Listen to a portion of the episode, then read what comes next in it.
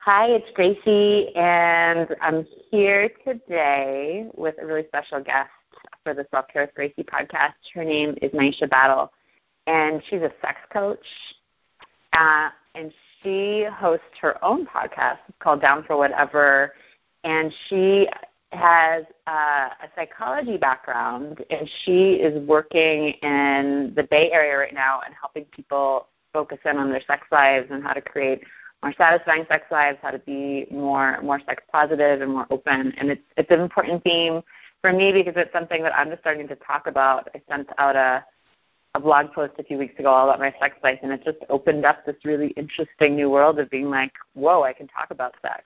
So I'm really excited to have you here, Maisha. Thanks for taking the time and sharing your wisdom with us. Absolutely. I'm so happy to have this conversation with you um, and glad that we got, got connected. Me too. And well, okay, so we were we were chatting last week and uh, talking about sex and self care, and and I'm curious how those two relate for you in your own vision of of your work. I really have done a lot of work in looking at how my personal sexuality ties into my feelings of comfort moving throughout the world as a woman and as a woman of color in particular. Um, so my sexuality means to me like a lot of different things at different times in my life.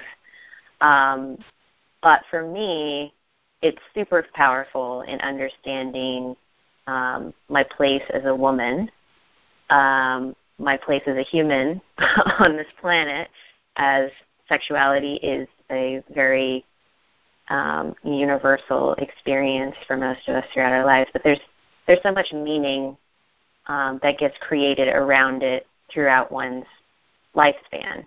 And I think I've found the most joy in trying to discover and unearth like what is that meaning for me and how can certain shifts and changes in my beliefs about my own sexuality help me to be a more sort of enlightened and comfortable person. Because when you think about sexuality, it's tied into so many things.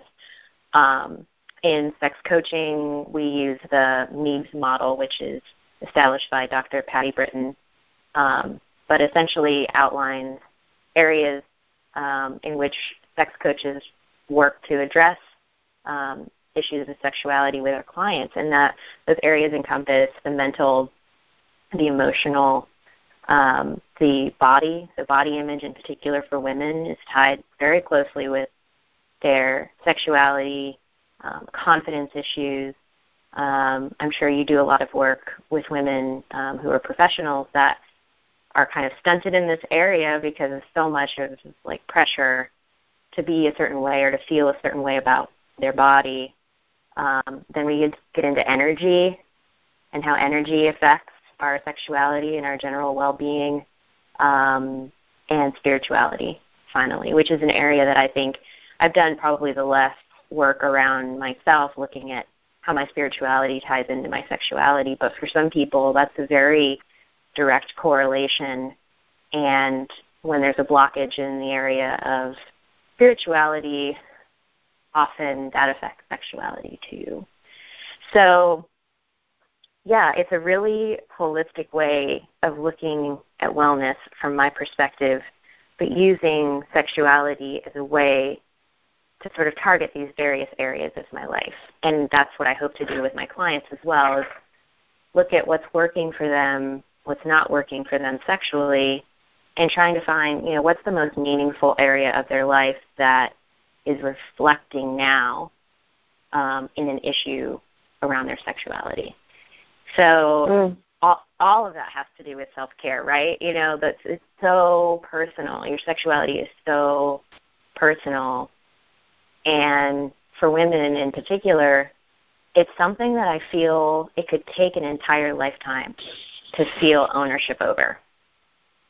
And that's just because of how we've been socialized in a lot of ways and the fact that we're not encouraged to talk about sexuality and what it means to us. And there's a lot of fear also in indulging in the things that we find pleasurable because there's kind of a stigma around going to a place of pleasure um, and feeling like there has to be some payment or payback for that experience of pleasure. So there's, there's a lot going on that interests me, um, in particular with women and, and female sexuality. So that tends to be my focus, but um, I love it all. I'm interested in it all. Sex is so interesting.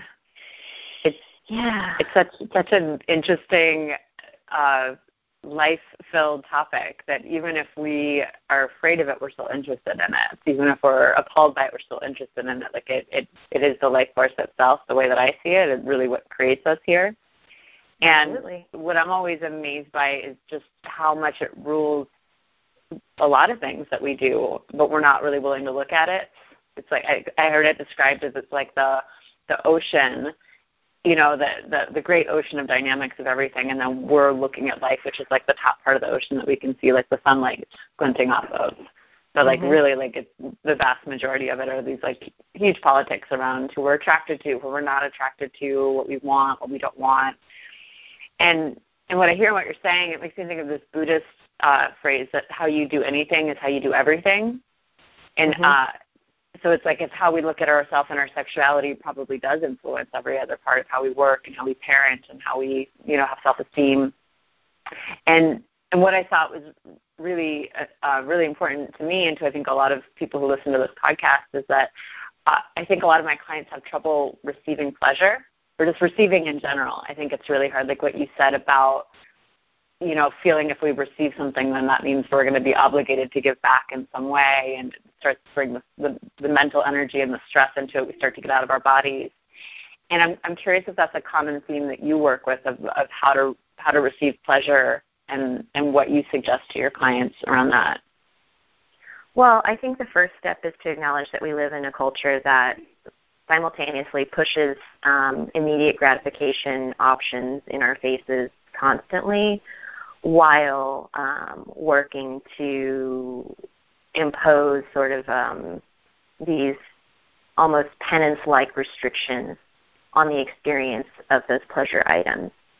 So, I mean, I'm immediately thinking about food and the complicated relationship that a lot of us have around food because of the availability of garbage and the promotion of garbage, and then the emphasis on a particular body type or weight or physical physique that we all feel, you know, consciously or subconsciously a pressure to achieve. And I think that that, that type of duality exists in American culture in particular for a lot of things related to um, our bodies and our experience of life.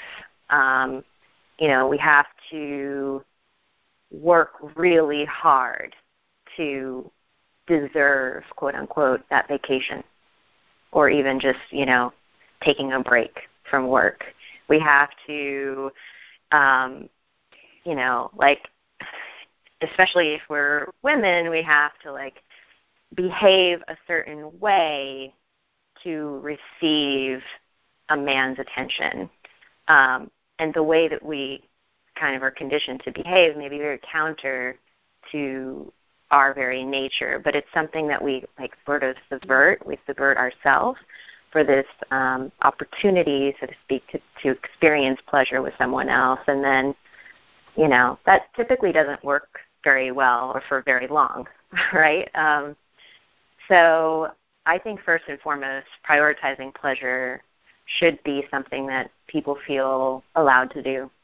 Um, and that can really reshape someone's thinking completely if they do think that there has to be this constant bargaining between good and bad and I want this but I have to give up that. Um, and I don't want to be one of those people that says you can have it all because I don't believe you can have it all simultaneously. But I think that reworking and I guess recognizing some of the messages that we've been told and realizing that there are possibilities beyond that is really helpful.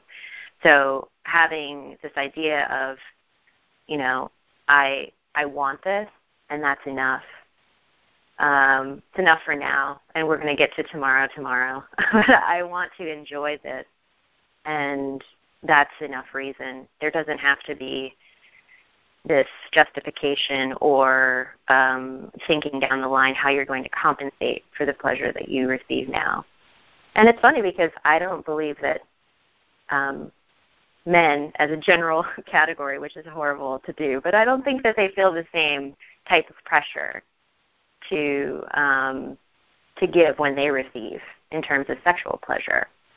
Um, women are conditioned a little bit more societally to feel that need. Um, so there's just there's a lot of expectation I think that gets put on on women to behave in that way. So it's not like really a surprise if people struggle with that.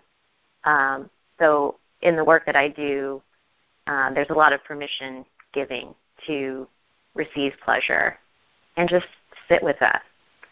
Um, to not go immediately to what do I have to do next to feel like I've validated this experience of pleasure. Um, you know, just to see how that feels because I I feel like a lot of people aren't even aware that that script is running, but it is. Yeah, I love I love everything you just said, and it, and it's it, I really agree that I I think self awareness that that script is running is, is maybe one of the harder parts to just admit to ourselves like, well, I'm really bad at this. like I'm, mm-hmm. I don't mm-hmm. know how to receive pleasure, or it's, it's like as soon as I start to go into that that place of, for me, it's like I, I completely relate to it, and I, it, for me, it's just really vulnerable to receive pleasure. Like when I'm giving, then I have a little bit more control in a situation, and when I'm receiving, that I really am vulnerable in a whole new way, and that feels a little a little too exposed for me. Like I simultaneously crave it and kind of push it away, and I've been I've been noticing that in myself lately, and uh, and that's hard. It's like hard to have that self awareness of like, wow, like or even like you were saying around food of like I just ate that brownie and I didn't even enjoy it because I was feeling so guilty the whole time and like right can can you know first of all can I just be compassionate with myself that like it's hard because like I didn't grow up in like a particularly like pleasure oriented family. Like I remember my mom having an indulgence and she would always be like well I'm not going to eat dinner tonight or it's it, in the moment she was eating it she was already justifying how a way she would like punish herself later for it. Yeah. And so it's for me, it's a lot of compassion that like, okay, we don't know how to do this, and and this is a, maybe the one of the first generations where we really have had the the tools and the time and the space and the permission in a cultural sense to really you know be vulnerable and have these conversations. So it's like we're really I, I kind of see us as being like leaders and trailblazers in this, and and you're like kind of like right at the front of the pack right now. I feel. I sure hope so. I mean, guilt and shame are boner killers. They're lady boner killers. They're man, they're man bone kill, killer boner killers. And I just want to say, you know, like think back to that experience of your, you know, watching your mom with, you know, the struggle, which was very real around food and indulgence, and just flip the gender. Like think about your dad doing that. It's it's very very rare, I would say um, because I'm, you know, I, I identify with. Um, my mom didn't do that to the same to the to to to that degree, like verbalizing it, but I saw her behaviors where she was body conscious and she dieted occasionally. Like there were periods of time where there's just like a shit ton of SlimFast in the house, you know. Um, and you know, my dad wasn't doing any of that stuff, and you know, like he had his other issues, I'm sure, but um it's it's funny when you think about the things that are influential to you and your experience of pleasure that, you know, really the the earliest parts of that start in childhood. Um, and when you look at which parent is most influential on that, whether you're you're you identify as male, female, or or other, like it's kind of interesting to kind of flip it imagine it as the other gender and be like, wait, like um, this is definitely something that is is more experienced by women, and that's I think really empowering too to know that like just because that's the experience that I had because my mom was this way or that does not mean that those are the same choices that that I want to make. Um, it's not the same kind of, for lack of a better term, like oppression that I want to live with. Um, so, so I break the habit. You know, I I try to um, think about what serves me in in the moment, um, while also being, you know, an ethical person, of course. Um, I actually, when I was first trying to piece together some of these things, some of these themes about what I really wanted and how I could like vocalize these things, I started a blog called The Meat Battle. Um, Battle is my last name. Um, and meat referred to the fact that I was cutting meat out of my life um, for health reasons. But I was also looking at my relationships, and I had just ended one that was a long term relationship. And I was really trying to cultivate an idea around how can I approach, you know, my health and well being from these two perspectives. You know, I'm making this choice to cut out something that doctors are telling me is no good for me because of my medical history.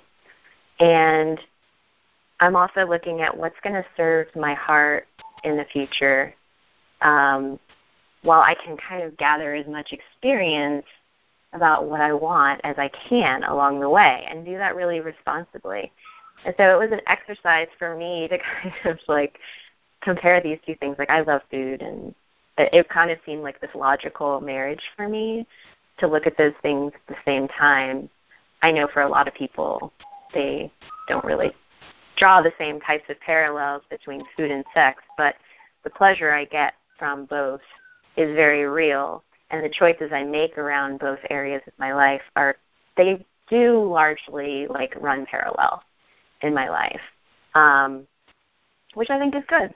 I think um, you know I was an adventurous eater for a very long time, and I was an adventurous dater for a very long time, and then I had to start making um, choices that served me um, in a better way in those two areas. So, um, but always trying to look at like how can I recreate? How can I create the rule?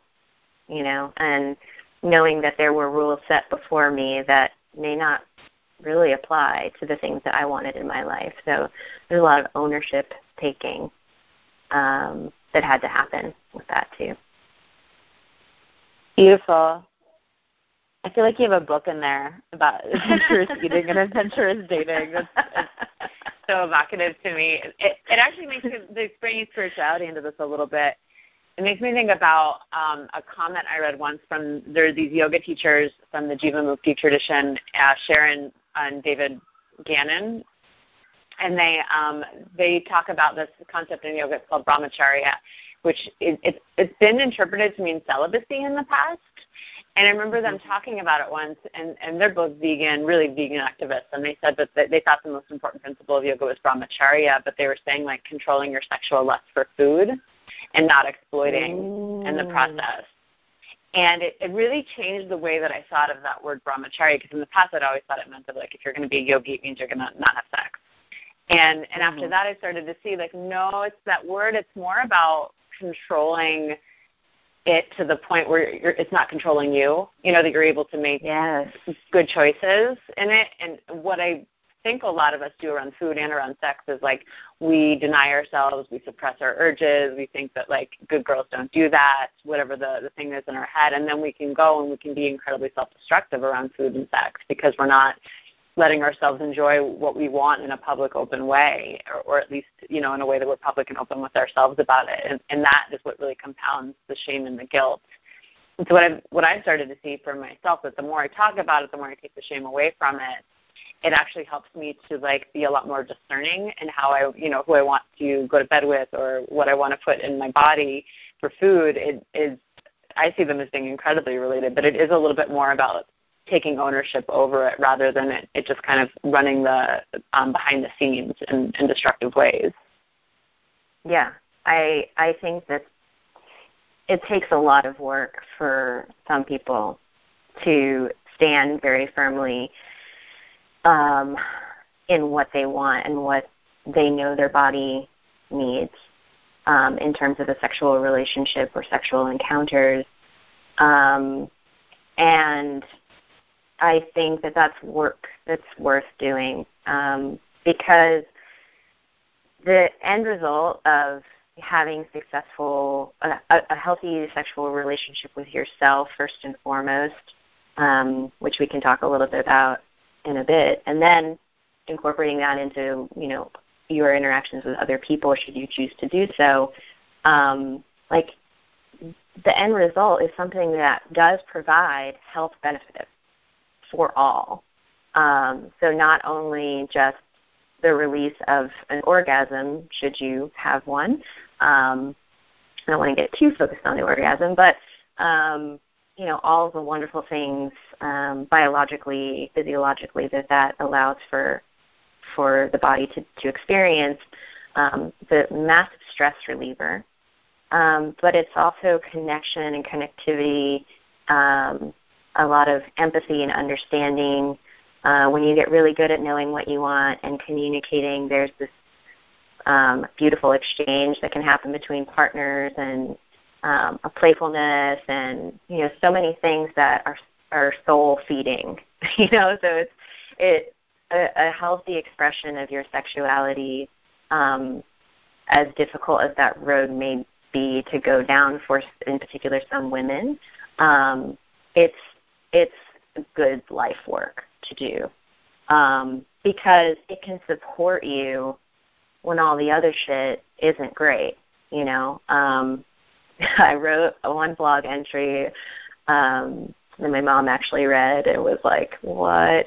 Um, during grad school, I think it was my last entry. During grad school, I talked about procrastination, um, and it's a fantastic thing that happens.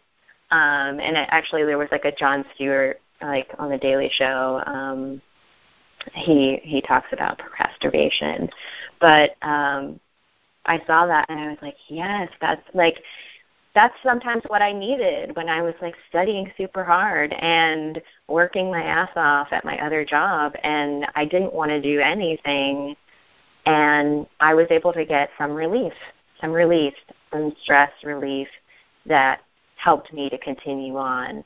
Um, sometimes that session would go a little longer than necessary, but in the end, you know, it helped me to get through a very stressful period of, of my life and you know, I I think these are all things to consider. It's just like it seems really daunting and hard to like talk about these things that society says don't talk about and for women don't prioritize it and just like take what you can get and stick with it for as long as you can. Um but if you can push beyond that and really start to carve out an idea for yourself of what you want and go about getting it, the results are fantastic for your health outcomes, for your sanity, um, and for other aspects of your life that you wouldn't even think are connected to your sexual expression, like creativity, like productivity, like getting a good night's sleep. So, yeah, it's a it's a fascinating area of life where, um, you know, I, I definitely don't knock anybody who who limits their their sexual expressions, like of like who and how and where and why but um, for those that are open to it, it's really great to harness that that power of like, I know what I want sexually, and I'm going to go out and get it. Yeah, yeah, it, and it it makes me think of just like you can see those people who are doing that, and they look really good. Like, like their their eyes look bright, like they have the vitality about them, and and I can feel it in myself. And it's it's actually it's funny. I had a had an ex lover from way back in my life come into town not so long ago. And I, you know I wasn't really looking for anything. And we had we had some romance. And I just like felt so good afterwards. Like when he he went back to where he lived that I was like I want to keep this going in my life not not for him you know but for me like and and so I I made myself a little bit more available in terms of like just going on some dates and wanting to keep the energy flowing and it's it was such a different motivation for dating than I'd ever had before because I think before it was like, oh, I have to meet somebody. It's like uh, immediately like boner killer, like guilt and expectation and pressure. And and from that place of no, I just want to keep looking vital. Yeah. it's actually like been really successful for me of just a way of just showing up like I'm really just showing up for myself here so I can like be in my own body and be in my own life in that way. And I I wonder if if we you know can all start to just embrace that of, of it just being like a hygienic act that we do to like keep that energy in your life, be it through masturbation or through going on sexy dates or through you know making more of an effort with our partner to like to feel sexy and, and want to be in having more sex or more more of that energy around us. Yeah and i i think that there's an interesting point in there too like um for me expanding what it meant to be a sexual person was really important and I definitely identify with like maybe having too much expectation in the past about what was going to happen after I hooked up with someone or, you know, started really thinking this person was somebody I wanted to, you know, have a relationship with and yeah, expectation can really be devastating. Um but I think that well there's two things. One, expanding my experience of sex, like solo sex, was highly influential because there is a use it or lose it kind of thing. And when and when there were times that I didn't feel like putting the energy out there to date, um, I was still able to get that feeling of, um, all right, that relief, that release on my own, and not put so much pressure on someone else to do that for me. Um, so that's really empowering. It also helps me to understand my own body and to explain that to a partner.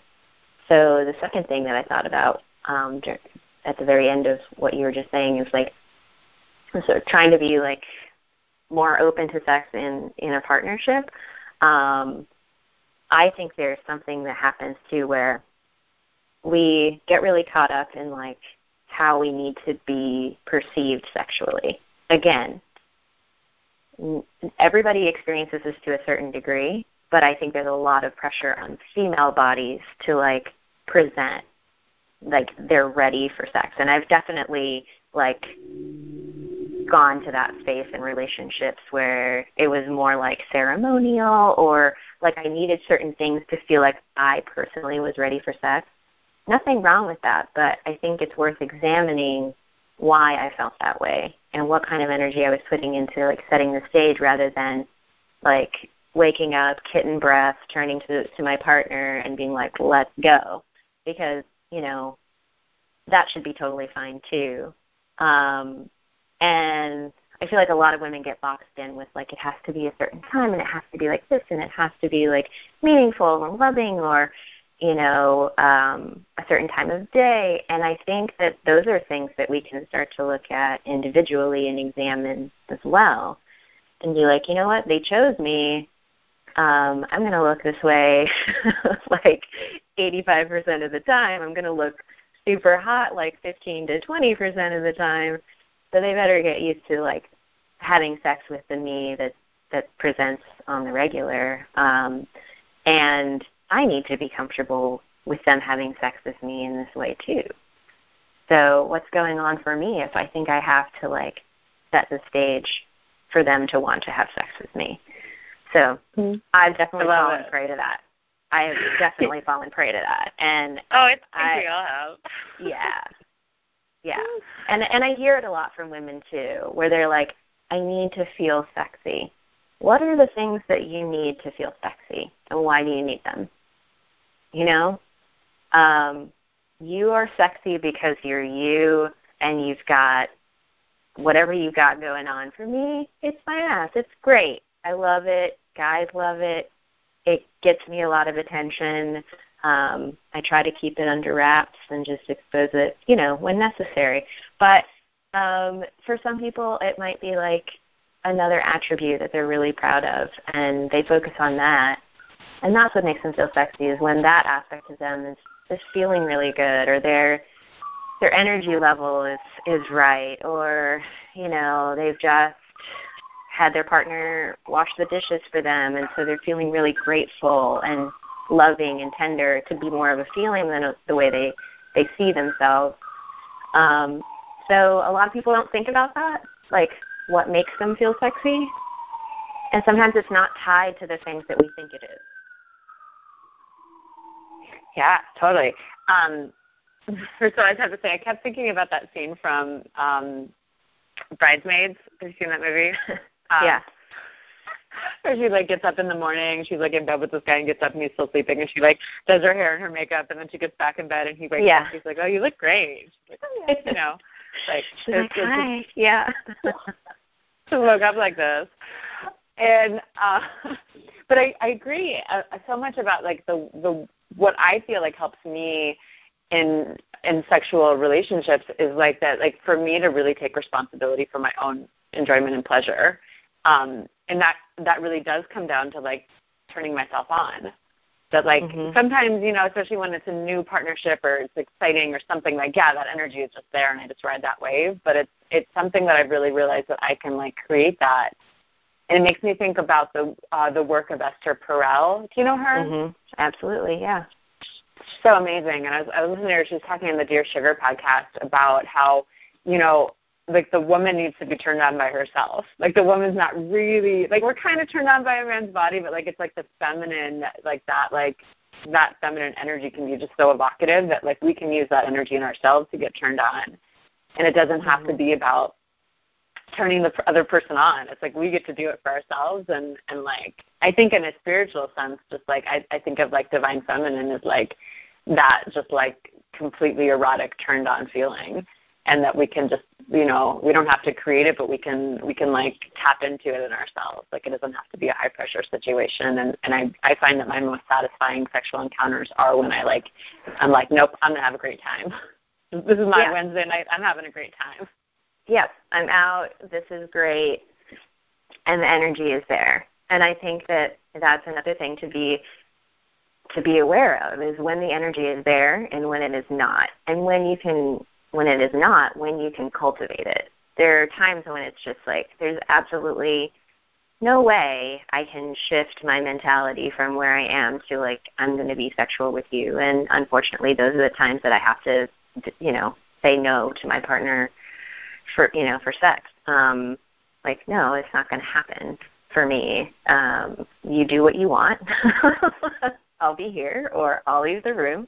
Um, but I think there are moments where it's a gray area for me. And that's one of the beautiful things about relationships is that you know i can always be swayed in those gray moments but i have to know that it's gray for me. And i have to realize that there's that moment of like oh i could or i couldn't. I i want to for this person and i want to for the experience and the connection that i get from this. And i know it's going to be great. So okay.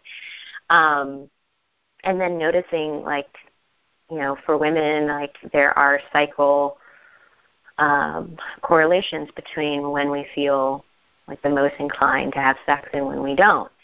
And i find that a really good practice for me is when i notice that those moments occur to give voice to those moments to actually give voice to those moments and ask for sex it is not unsexy to ask for sex it is in fact very sexy for a woman to ask for sex um, and that may mean with your partner, that may mean of yourself, like to acknowledge that if the moment is right, seize the day um, with yourself. Or it might mean, wow, I'm really feeling this compulsion to go out and meet someone and and like make out or you know like whatever it is for you that's going to be satisfying um allowing yourself to go down that road and ask for it in whatever means you feel comfortable. Um, and I think that's another thing that women, like you mentioned before, you can sit in denial of those feelings for very a very long time, and it's um, it's not an extreme use it or lose it, but I'd rather people continue to use it when they feel it, um, if at all possible. yes, I agree. And I'm curious what how you help people around discernment in choosing sexual partners because I I definitely experienced feeling that energy and going out and then just ending up with somebody that I did not feel good about the next day. Mm-hmm. And how how do you help you know give that empowerment in the moment to yourself to like to know who you want to like because I think that energy is really powerful. Like for me, it feels like a very sacred energy. It's, it's taken me a long time to realize just how sacred it is for me. Mm-hmm. And of, of who, when I share it with someone who's worthy of it, um, it's awesome. And when I share it with someone who's not, it, it's depleting actually. Like I wake up the next morning feeling like really like something's been kind of taken out of my spirit. Mm-hmm. And I, what do you what do you think about that? Well, I think a lot of things about that, and I think that um, we can begin by categorizing those experiences differently. So, you know, again, it comes back to just acknowledging what you do for your own pleasure and within an ethical framework. You know, you were both consenting adults, you agreed to this experience. Maybe afterwards you wake up and in one of my instances the guys the guy had like a Bob Marley poster in the light of day I didn't see and like a lot of hippie stuff and like dirt everywhere. And I was like, peace. You know, like peace. I'm gonna yeah. like just I'm gonna leave that alone in my better judgment, non sexed up craze, I'm not sure that I would have like picked him. But it was a fun night. And that's what I take away from those moments. Not like I wish that hadn't happened. Um, now, if you're talking about discernment in terms of how can I pick a person who will be game for the things that I'm game for, that's a whole other conversation and gets down to the specifics of what are you looking for and where are you looking because all of those things can help to attract and um, retain people that are going to be a better fit for you. But in my opinion, two consenting adults that have sex with each other for one night or you know a few times and everyone is okay with what's happening um, there should be no feelings of guilt around that. Because it's what you want to do. You know it comes back to like owning your pleasure right? It's i want to do this. Like he's not the father of my children or she's not a long term partner but like man it's really fun when we have sex and you know i don't want to see them i don't want to like go on a proper date with them. And they don't seem to want to go on a proper date with me you know? Like we have to acknowledge those things too. It gets a little tricky when one of you wants something more but you know you cross that bridge when you get to it. Um, but in general um, one of the services that that i offer is for folks that are putting themselves out in the arena of online dating and um, I work very closely with them individually to ensure that the things that they want are represented in their profile. And in particular, I feel that women are very hesitant to put what they want. They're very like, this is what I don't want, this is what I've had in the past, this is what has not worked. And we all know what that does. Like putting mm-hmm. that out there in the world just attracts the same shit, you know. Um, but putting out what you want actually will attract interest in people that can see you for who you are um, and can acknowledge or, you know, at least start to identify um, the things that are of great value to you in particular. And then they can decide, um, okay, I kind of meet these criteria uh, let me message this person. Or if you message them and they're looking through your profile, you, you know, they'll see some alignment there. Um, so that's a really good technique. If you're just going out into the world, it's always a crapshoot. But with online dating, you can put filters in for yourself. Um, I am a very proud um, supporter of online dating and have a success story from that experience. And and I, I was on um, different sites off and on for several years. So I feel like I have a pretty good understanding of what a person might potentially see and some of the pitfalls um, of the profile. so, so yeah, there's there's several things going on there. Like if you're going out into the world, it's best to be very kind to yourself if you find yourself going home with someone or inviting someone home for the night, that's fine. That's great. It worked for the night and and that's that. But if you're looking to have ongoing sort of dates with folks to kind of test the waters, there are things you can do to just put put a little bit more energy into attracting the things that you want most from those experiences. That's great. What I hear in there is is that self care is really being honest with yourself first around what yes. it is that you are looking for. And the potential I feel in there too is to like realize that you can you can put it out there and you can ask for that and that even yes. if you know that that you you don't have to be or we i'm going to put myself in that we don't have to be afraid of what's happened in the past or you know that what what being clear and taking that extra time to like I, I feel a lot of self love in that actually to like be clear and be like wow you know what? I do want something serious or you know what? I want something completely casual and just like something that will help me relax right now and not not beating ourselves up over that in any way. I feel like that opens up the door for us to have different kinds of experiences.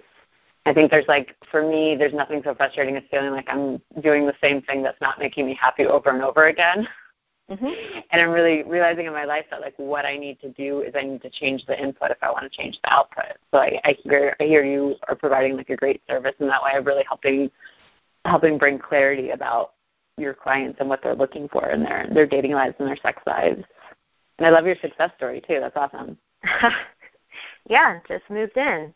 So pretty pretty successful. Ooh, um, great. Yeah. Um, but yeah, I think that you know there's so many different ways to to to approach online dating, um, and I I think that maybe going from data and like books about this stuff isn't necessarily the best.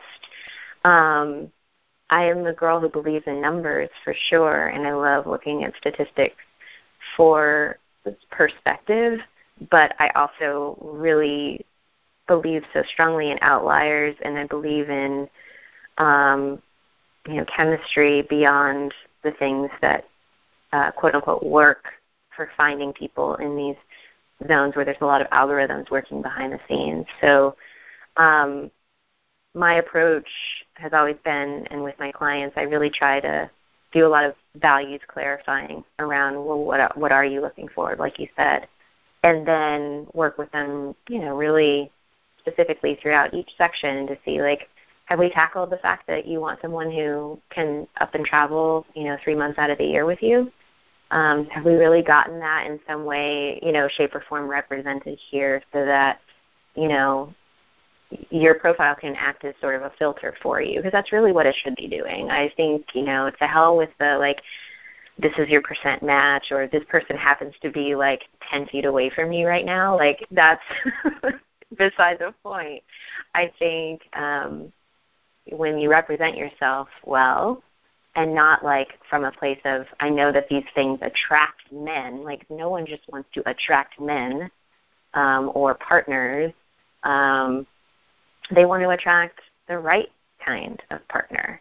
Um, they want to attract the person that's going to see them for who they are and love them for who they are and move through life with them in accordance with the values that they have set forth. You know, um, those are, in my opinion, the most successful matches. If we look to examples in our lives, like like you know a good couple when you see it, and then you start to look at like oh yeah, they really like have this whole couple thing down and you know, this one's out in the world and the other one's kind of doing this thing here and then they come together and collaborate and it's beautiful. Like you you can begin to see what works and you just have to do a little bit of work on how does that play out in your life or how do you see that and envision that relationship being for you and be bold and um, courageous enough to ask for it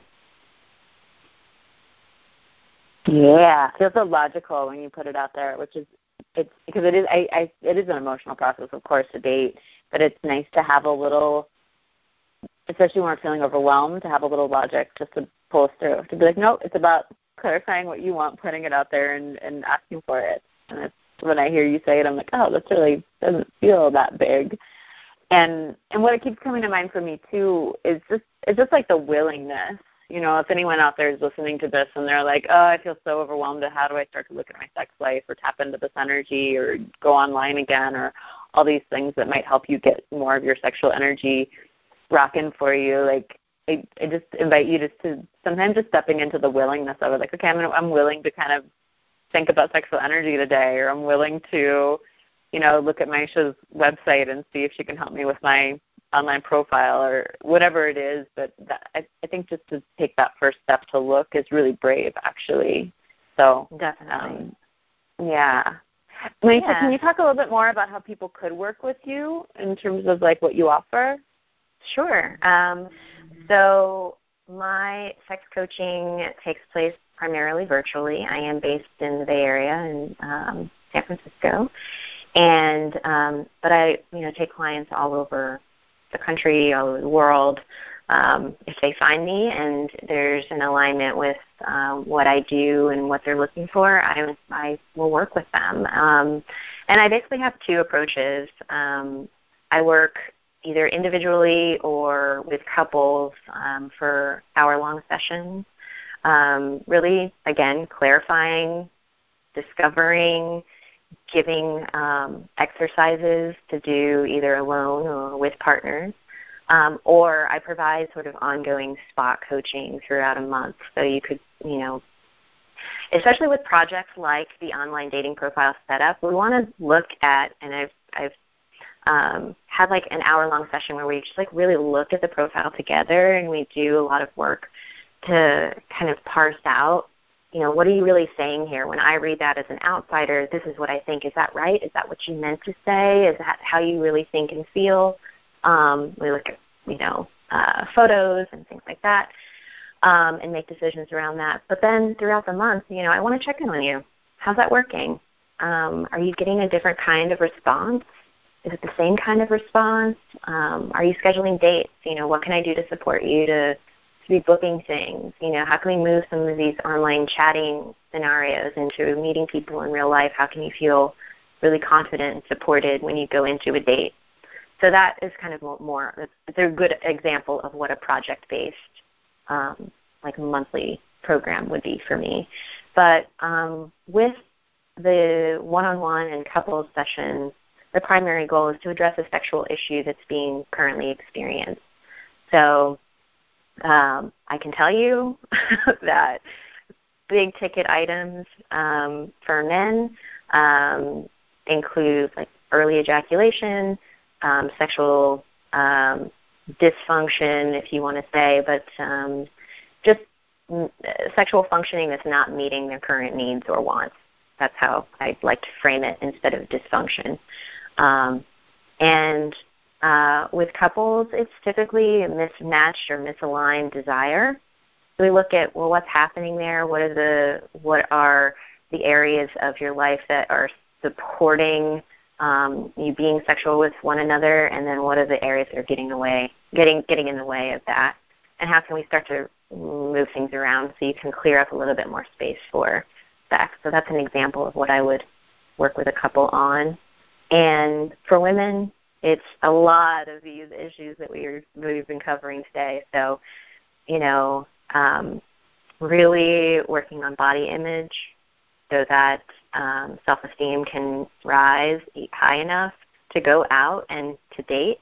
Um, so that might morph from you know hour-long sessions to project-based work where you know we're working more um, closely on results and how things are working, um, and then uh, experiencing sexual pleasure, expanding sexual pleasure too. Women are so um, blessed, hashtag blessed, with uh, the potential to experience so many different types of um, orgasm and from a variety of different sources. Like we are these fantastic, sensual, beautiful feeling creatures and there's a lot of room for expanding one's experience of one's own orgasm. And there are definitely things you can do on your own um, that you do not need a partner for that I would help my female clients experience and learn about. Um, and I'm also delving into workshops too. And the first one that I did was for actually a group of friends, and we talked about female orgasm and ejaculation. Um, so that's something that in a group setting is really fun too to kind of like be in a close group of people that um, all have the same body type of you and can kind of delve into anatomy, technique. Um, yeah, my approach is pretty logical, tactical, like giving people tools um, and uh, going along with them on the journey of using those tools. Or if issues come up for them after an assignment, it's like, oh, I just really couldn't do that thing you asked me to do talking about why that was hard, why they couldn't do the assignment. Let's move past some of these emotional blockages that tend to come up with experiencing pleasure or expanding an experience of pleasure. So, um, mm. yeah, that's it. I really, I really appreciate your clarity. I say that, but like you just you seem to break things down in a way that like again this like murky ocean of sexuality. I feel like you you have your boat. You're like get on the boat. This is if you want to go to the ocean, let's go. that's a oh. huge compliment and that's all I want to do. I mean, again, you know, there's so much wrapped up in sexuality and it it does become very daunting to people.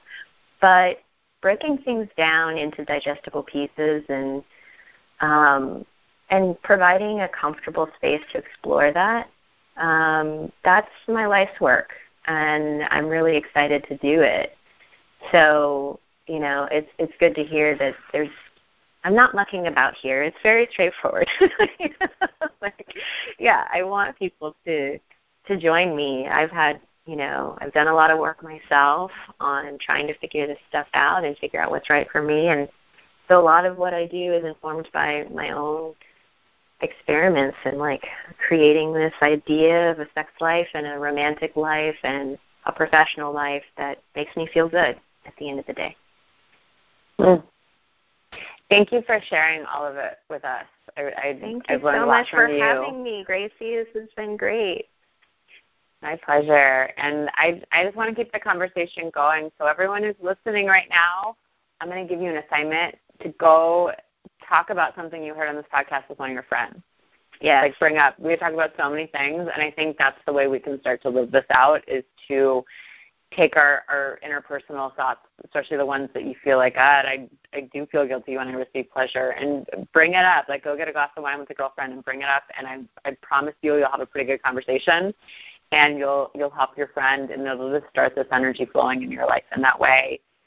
Definitely, um, I'd love to hear comments and feedback, and you should check out Maisha, MaishaBattle.com. And I thank you so much. It's it's been it's been amazing. Absolutely, my pleasure. Mm-hmm. All right. Take care, everyone. Talk to you soon. Bye-bye. Bye.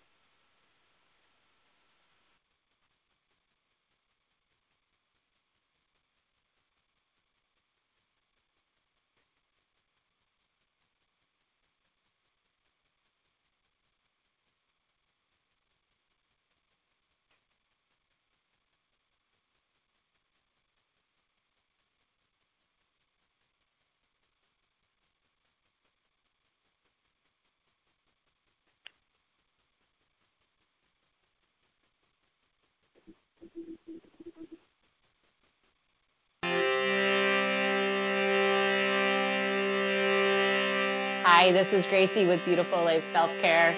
Thanks so much for listening to the show. I hope you learned something new. If you want to connect more, then visit me at selfcarewithgracie.com. There you can sign up for my weekly newsletter where on Wednesday afternoons I'll send you more self care practices, more inspiration, and more opportunity to connect to a community of people who really care about really good self care. Also, write me if you have any other questions or if you have ideas for future shows. My email address is selfcarewithgracie at gmail.com. Thanks a lot, and remember, keep putting yourself first, and everything else will fall into place.